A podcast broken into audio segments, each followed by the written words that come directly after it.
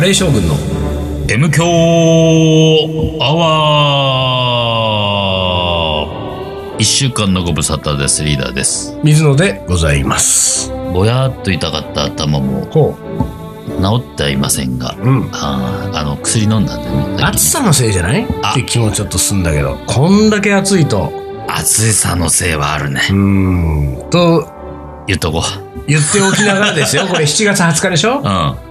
えー、我々今7月11日11日。でしょ？うん711。7月11日に喋ってるからさ、20日でしょ、?1 週間後にもう、んあの、雪降ってたらどうするまあ、それはないよね。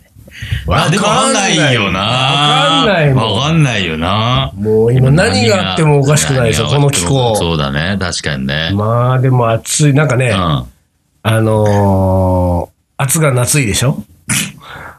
暑が、ベタなの言ってきた。うん これ俺ちょいちょい言ってるよ、M 響で。あ知暑が夏いよね。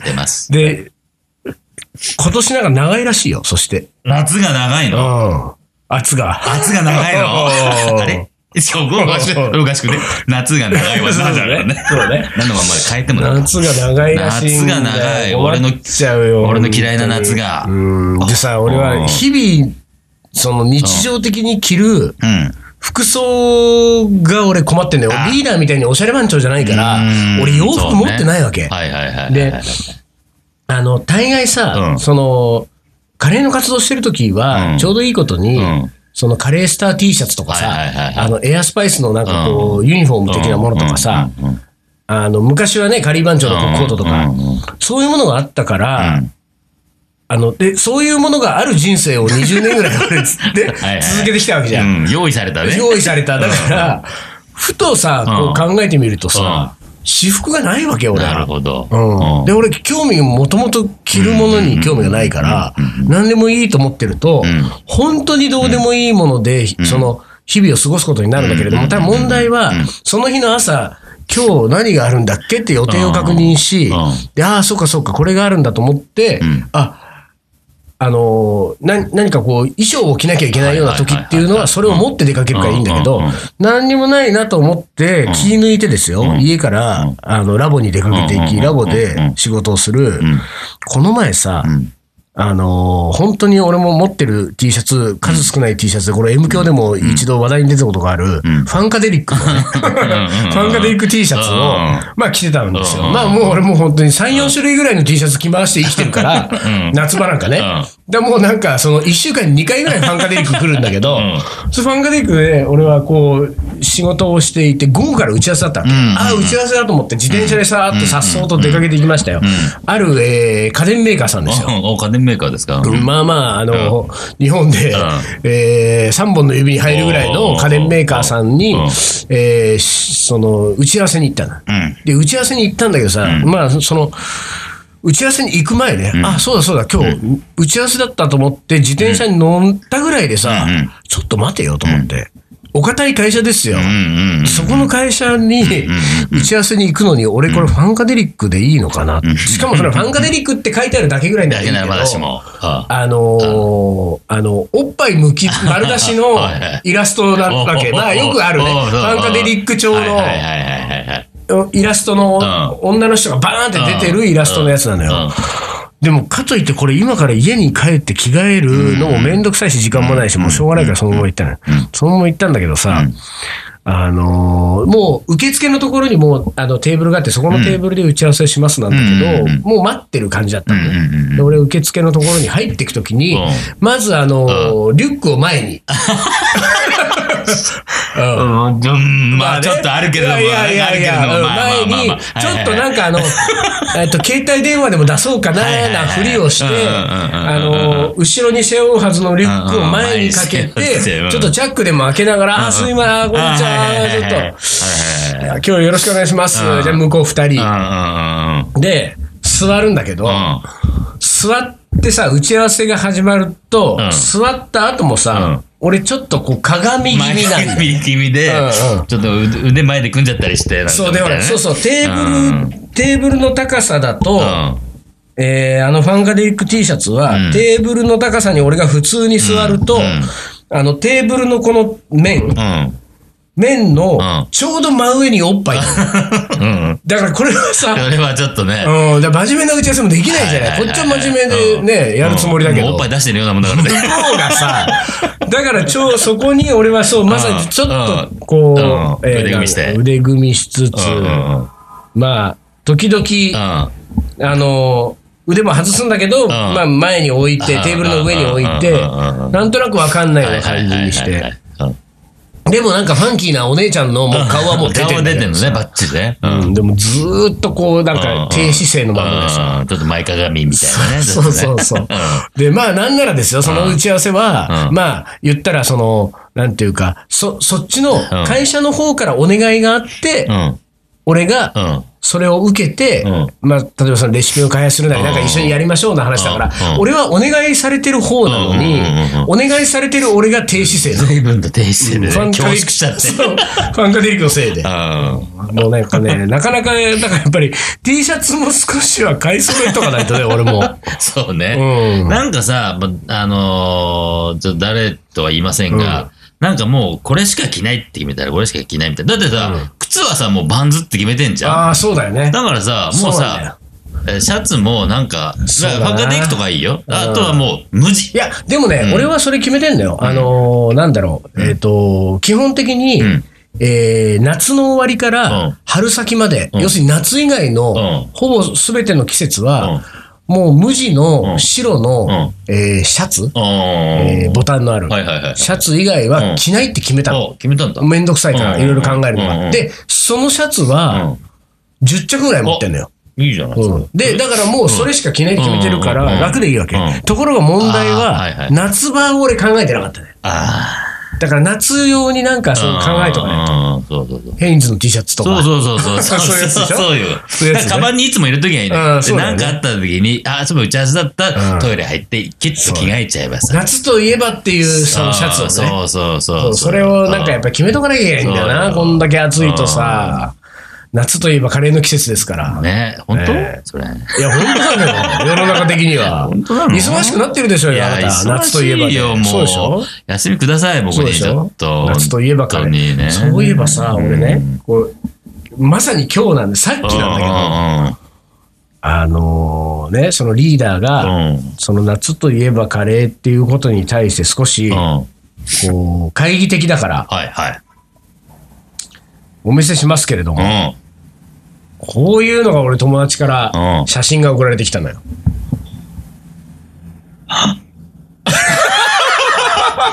いつの間にそんなこと息を飲んだね、リーダー。飲んだよ。嘘でしょ。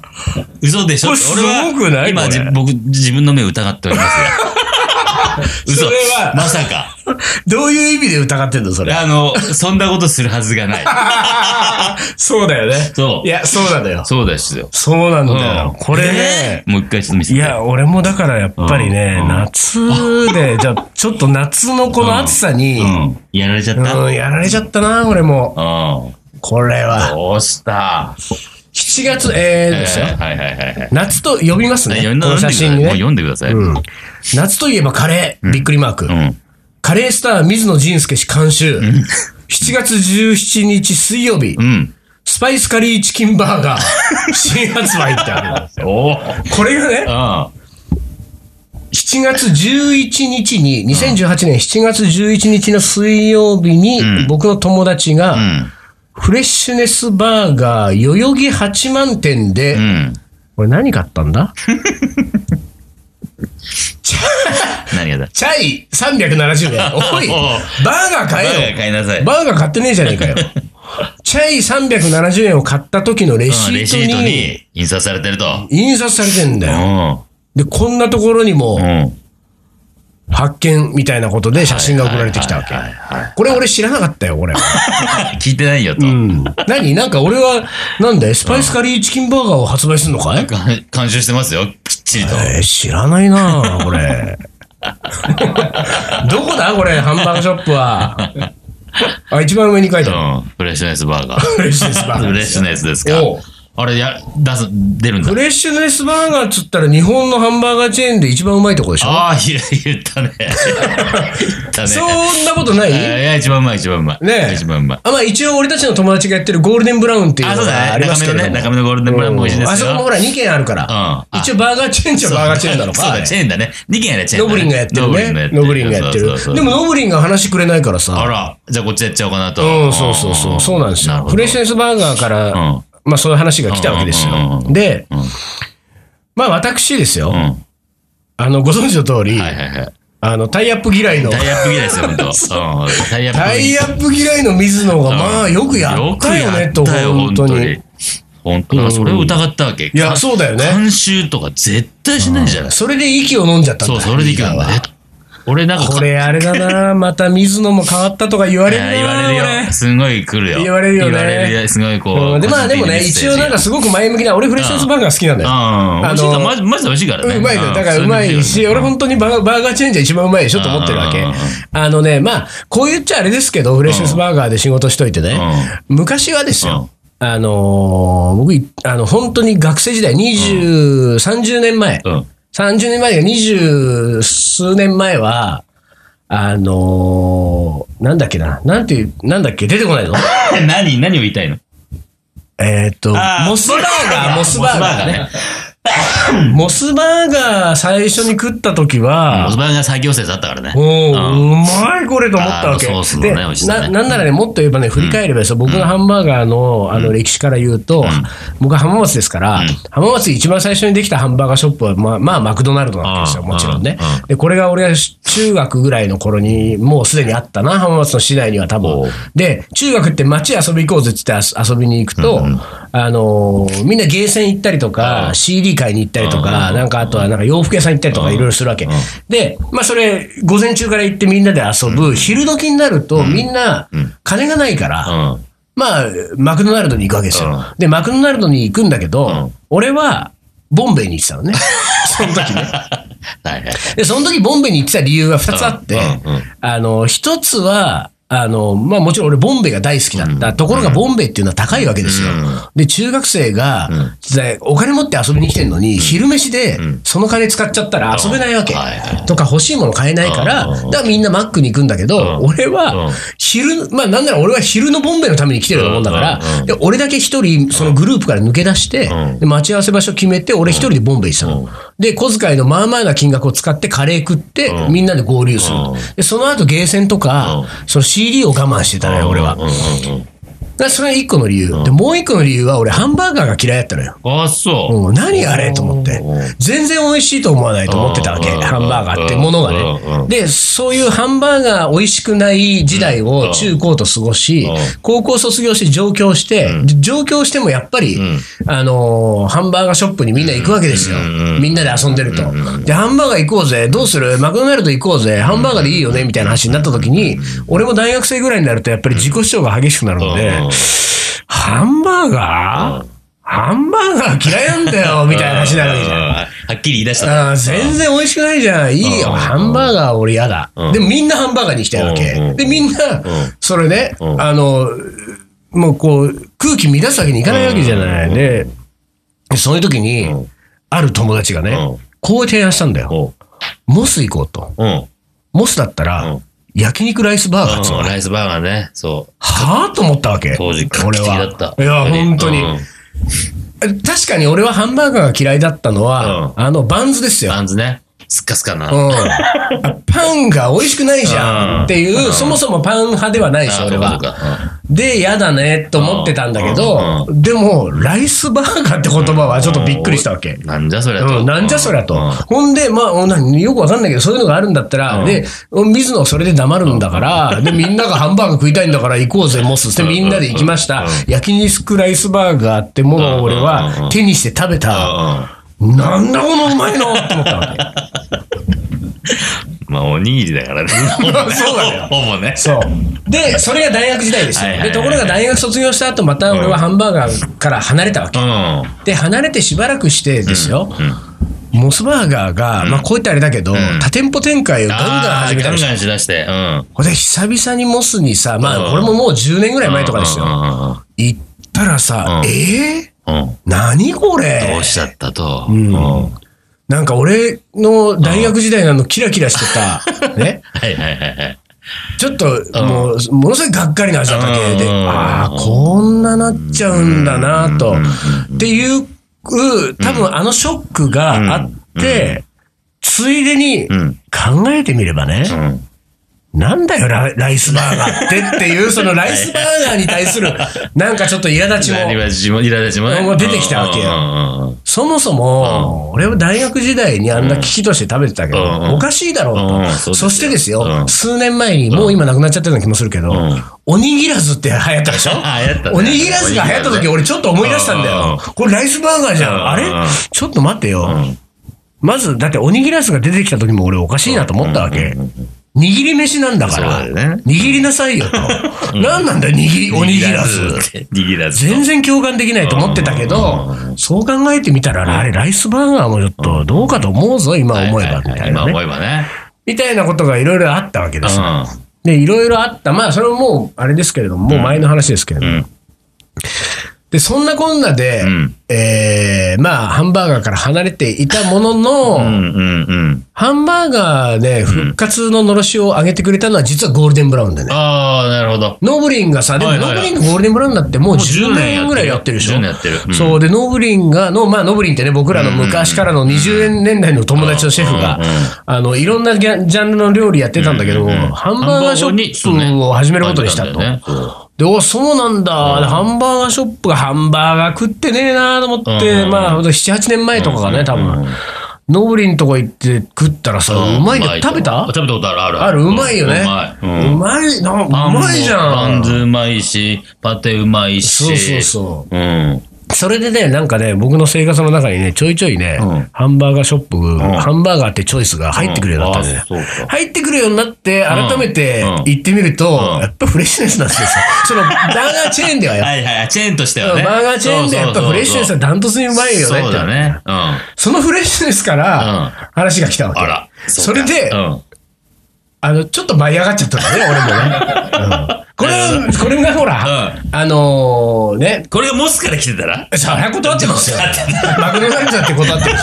そうか。こっちは大タイアップ大嫌いだから。大嫌いだねで、俺、うん。あフレッシュネス、フレッシュネスだったらちょっと興味あるじゃん。しかもですよ、まうん。あ、ぐ具体的な場所は言えませんけれども、うん。私、あの、自宅のまずすぐ近くにえーい1号店ね。そうだね。1号店ね。これをね、リーダーが1号店って言っちゃうと、俺の自宅も ちょっとバレてきちゃうけれど、うんまあ1号店があ1号店ねう、ん。るそれからラボの近くにもえーまあまあ、うん店があるね。うん。近いところにもあるしね、うんこれね、あのー、もともとね、んあのー、そういう意味じゃ身近なんですよ。うんそうだねで、ちゃんと作ってるのも実感してるので、うんあ、ちゃんと作ってんだったら、ちょっとこれは、いいかもと思って、うんでもやることにしたと。で、やることにしたときにさ。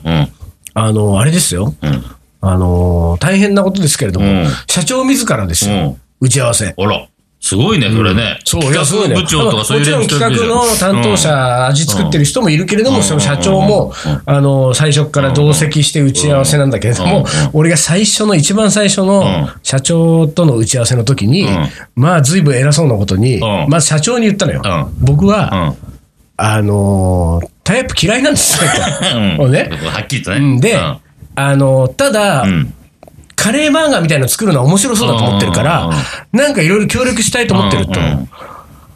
理想形は、うん。僕の顔名前を出さずに。全く出さずうんに。やってくれたらそれが一番いいんですよねって言ったらうん、ちょっと考えましょうと。で、そもそも、あの、フレッシュネスバーガーっていうハンバーガーショップは、あのー、外の人とあんまりコラボすることがそもそもない。そうだよねやってないよねそう。で、ないし、仮にこれコラボしたとしても、あのーそういうものを全面的に店内で打ち出すっていう、そのなんていうか、そういうブランディングしてないから。そうだよね。うんなんかもう、フレッシュネスのさ、フレッシュネスの世界観がきっちりあるもんね。そうそうそう。だからんそっちの世界観大事にしてるから、うんあのー、顔名前がもし出るとしても、ん結構控えめになるんであのー、多分そんなに水野さんが心配してるほどのあれはないと思います。うんっていう話だったんで、ねまあじゃあそういうことでうんやりましょう。うんうんうん。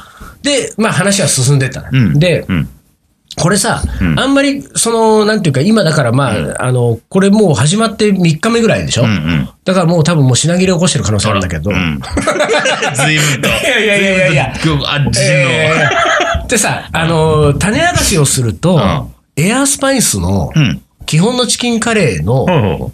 あの、えっ、と、ミックススパイス、そしてそのレシピで作ったチキンカレーのソースをベースにしてるわけ。うんだから、なんか俺が興味があったのは、エアスパイスの基本のチキンカレーをん。バーガーにしたあら、ーどんな味なのかな、もしくはエアスパイスの他のカレーをんうんバーガーにしたらどんな味なのかな、興味があって、え裏テーマね、これ俺の中での。で、ベースいくつか最初、ん。あのーえっ、とね、幻カレーのビーフと、んその当時のエアスパイスの何月だったか忘れたけど、ビーフカレーと、基本のチキンカレーと3種類のカレーを俺エアスパイスで作って、でそれをみんなで食べたの。うん。で、バーガー、で、その時の打ち合わせでは、まあ、スパイスカレーでやるのがいいねって話が出てたから、で、みんなで食べて、あ、美味しい美味しい食べてた、2回目の試食の時に、これを少し濃縮させてって、バーガーソース用に変換をして、えーと、まあ、メインのうん。フレッシュネスバーガーのハンバーグの、パティうに。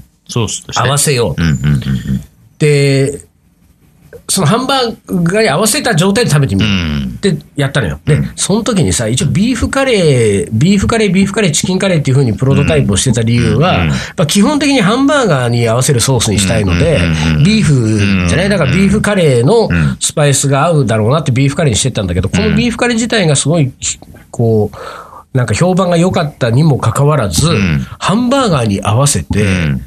食べた時のは、うん。びっくりしたんだけど、うん。あの、スパイスが負けたの。へえ。本当に。俺ね、うんちょっと俺リーダーにも体験してもらいたかったけどスパイスとかスパイスカレーっうてん、すべての料理に勝つと思ってるこっちは。ものすごい香りが強いから。らだから、逆に言うと邪魔しちゃうからん、カレー味になっちゃうから、うん何でもかんでもが。だから、控えめにしなきゃいけないよね、の感覚じゃん、こっちからすると。ところがさ、そのハンバーガーに入れたらさ、多分ハンバーガーのそのバンズもパティもさ何もかも味がさ、うん。強すぎんだよね。俺たちが思ってる以上に。たださ、俺のスパイスカレーが負け、ボロ負けしたわけですよ。ハンバーガーに負けそうで、そしてそれは俺がさ、食った時も実感したけれども、あの、何よりもショックだったのは、うん。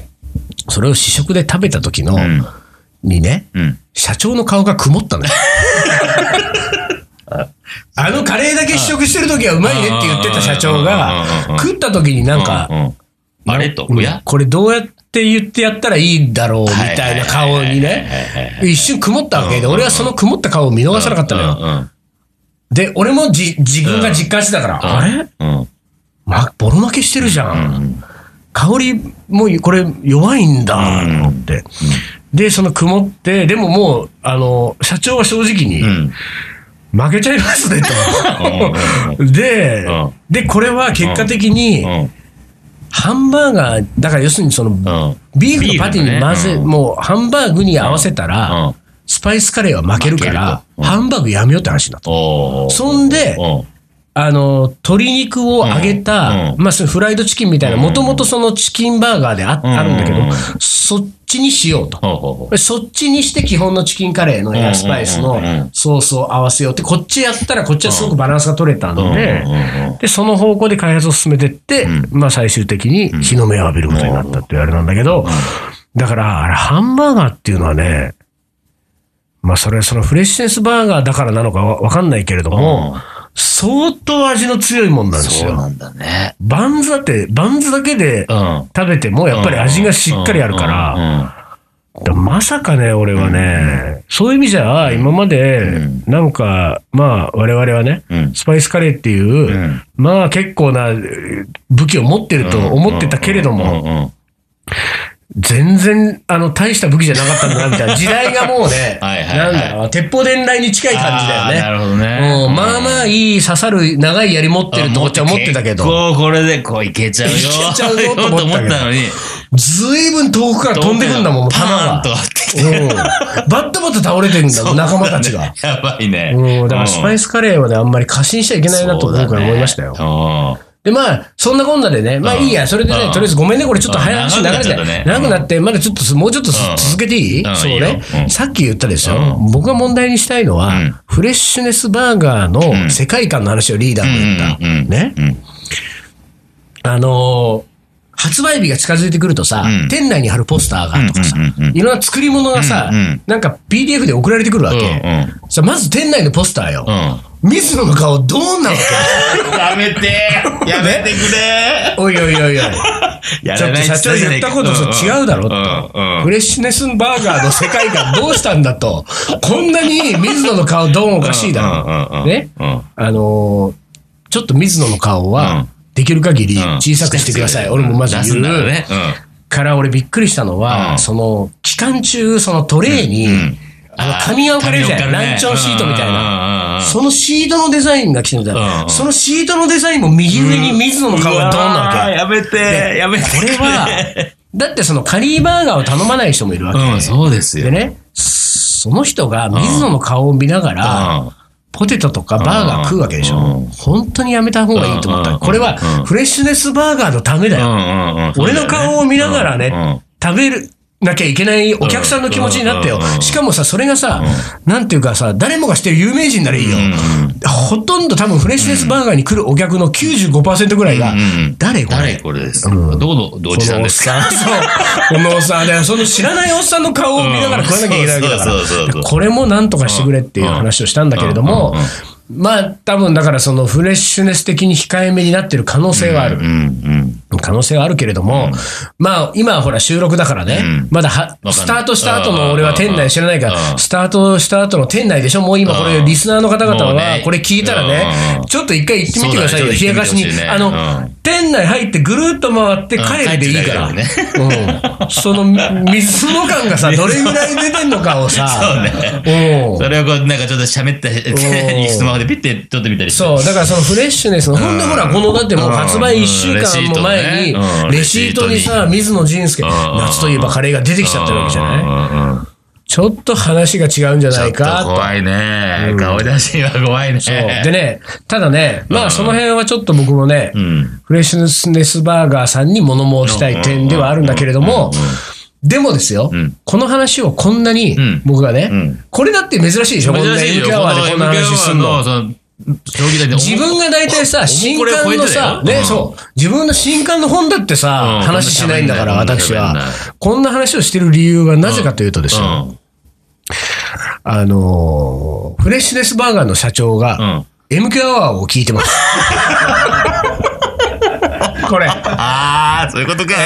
ただね、これもともと聞いてたわけじゃなくて、俺とこれ、この件で打ち合わせが始まって、何回も会って話をする中でうん、当然私はですようん、あの、どんな人と会っても、う打ち解けてきたら M 教の話をするわけですよ。ねそういうのやってますよえーリーダーがね、そうしてるように僕もそうしてるわけですよ。まあでもうん、一応ものすごい謙遜して、うんまあ M キャワっていうのもやってんですよね。まあでも本当に聞いたらあの人間ダメにするラジオなんで、うん。で、もうでも聞いてもね、20人に1人ぐらいにしかはまんないと。まあでもなんかそういうのやってるんです。話を多分どっかでしたんだと思うんだよね。うんさ、聞いたっつうんだから。聞いたんだ。で、聞いてさ、うん。で、社長自ら、うん。その広報担当者のね、うんうんうん。まあおそらく20代後半ぐらいの若い女性ですよ。うん広報担当者の女性にもうん打ち合わせの場で、んいや、何々さんも聞いた方がいいよ、ん MK アワー。ね、おすすめするわけ。フレッシュス社長は。社長からお勧めされた。うんで、ただ、その社長うが、ん。俺に言ってた感想は、あのー時間のうん浪費感が半端ないです。さすが社長。社長はね、出社のね電車の中で聞いたんだってうん。うんうん。さ、聞いたの、この前聞いたんですよ。聞いたんだけど、なんかさ、気球が上がったり下がったりする話をずーっと喋ってんですよ、だって。なんかその、いや、聞いてる時間は面白いんだけど、これ聞き終わった後に、うん振り返って、うなんか、僕の出勤時間は何だったんだろうな。あの時間の浪費感は半端ないんですよね、って言いながら、うん。あの、社員には勧めてた。あ、なるほど。なんでね、まあ、あのーフレッシュネスバーガーの社長も聞いているってこの、うん。あそうだね。うん 時間の浪費、まあ、いや、それはしょうがないよ。社長ぐらいのクラスになるとね、やっぱり忙しい人だから。いや、だからそういう意味で言うと、これね、あの、本当にヘビーリスナーの皆さんには申し訳ないけれども、忙しい人は聞かない方がいいよ。忙しい人絶対聞かない方がいい。うん。時間の浪費感が半端ないんでね。うん。ただ、これも俺はね、あのーいつか、あの社長も、ん。まあ、正直俺からするとよ、フレッシュネスバーガーの社長もまだまだだなと思ってるわけ。うん。ね、あれを聞いて時間の浪費感だって言ってるうちはね、うん。そうだね。うん。あなたの人生をもう一回見つめ直した方がいいんじゃないの？と俺は言いたいよ。そうです。まあだってさ、ねうん。これ先週のさ、あの、おもこれのハガキにもあったけど、無味乾燥な私の日々が、うん。ね、輝き始めたっつうんだんだもんね、これでね。うん。そういう人こそ本物ですよ。本当に。やっぱりね、M 教で時間の浪費なんて言ってるうちは、う人生を浪費してるよ。そうだね。あうまいこと言った。うまいこと言った。それを言いたいよ俺はそうだね。うんうんうん。というわけでね、これもやばいよね。30分超えた？超えたね、これ超えた。もう CM なしのぶち抜きできましたよ、もう。ええええそういうことですよそういうことでね。じゃこのままエンディング迎える。最後ね、あの、うん名言も出たところで。名言も出たところ、そうだよねええ。今日はちょっと将棋の名言もなしで。仁助の名言が出たところで、今週はこの辺で終わりにします。はい M 強アワーは、えっと、カレー将軍ですね。はいカレー将軍の M 強アワー、この番組はリーダーと。水野がお送りしました。それじゃあ今週はこのの辺でおつかり。おつかり。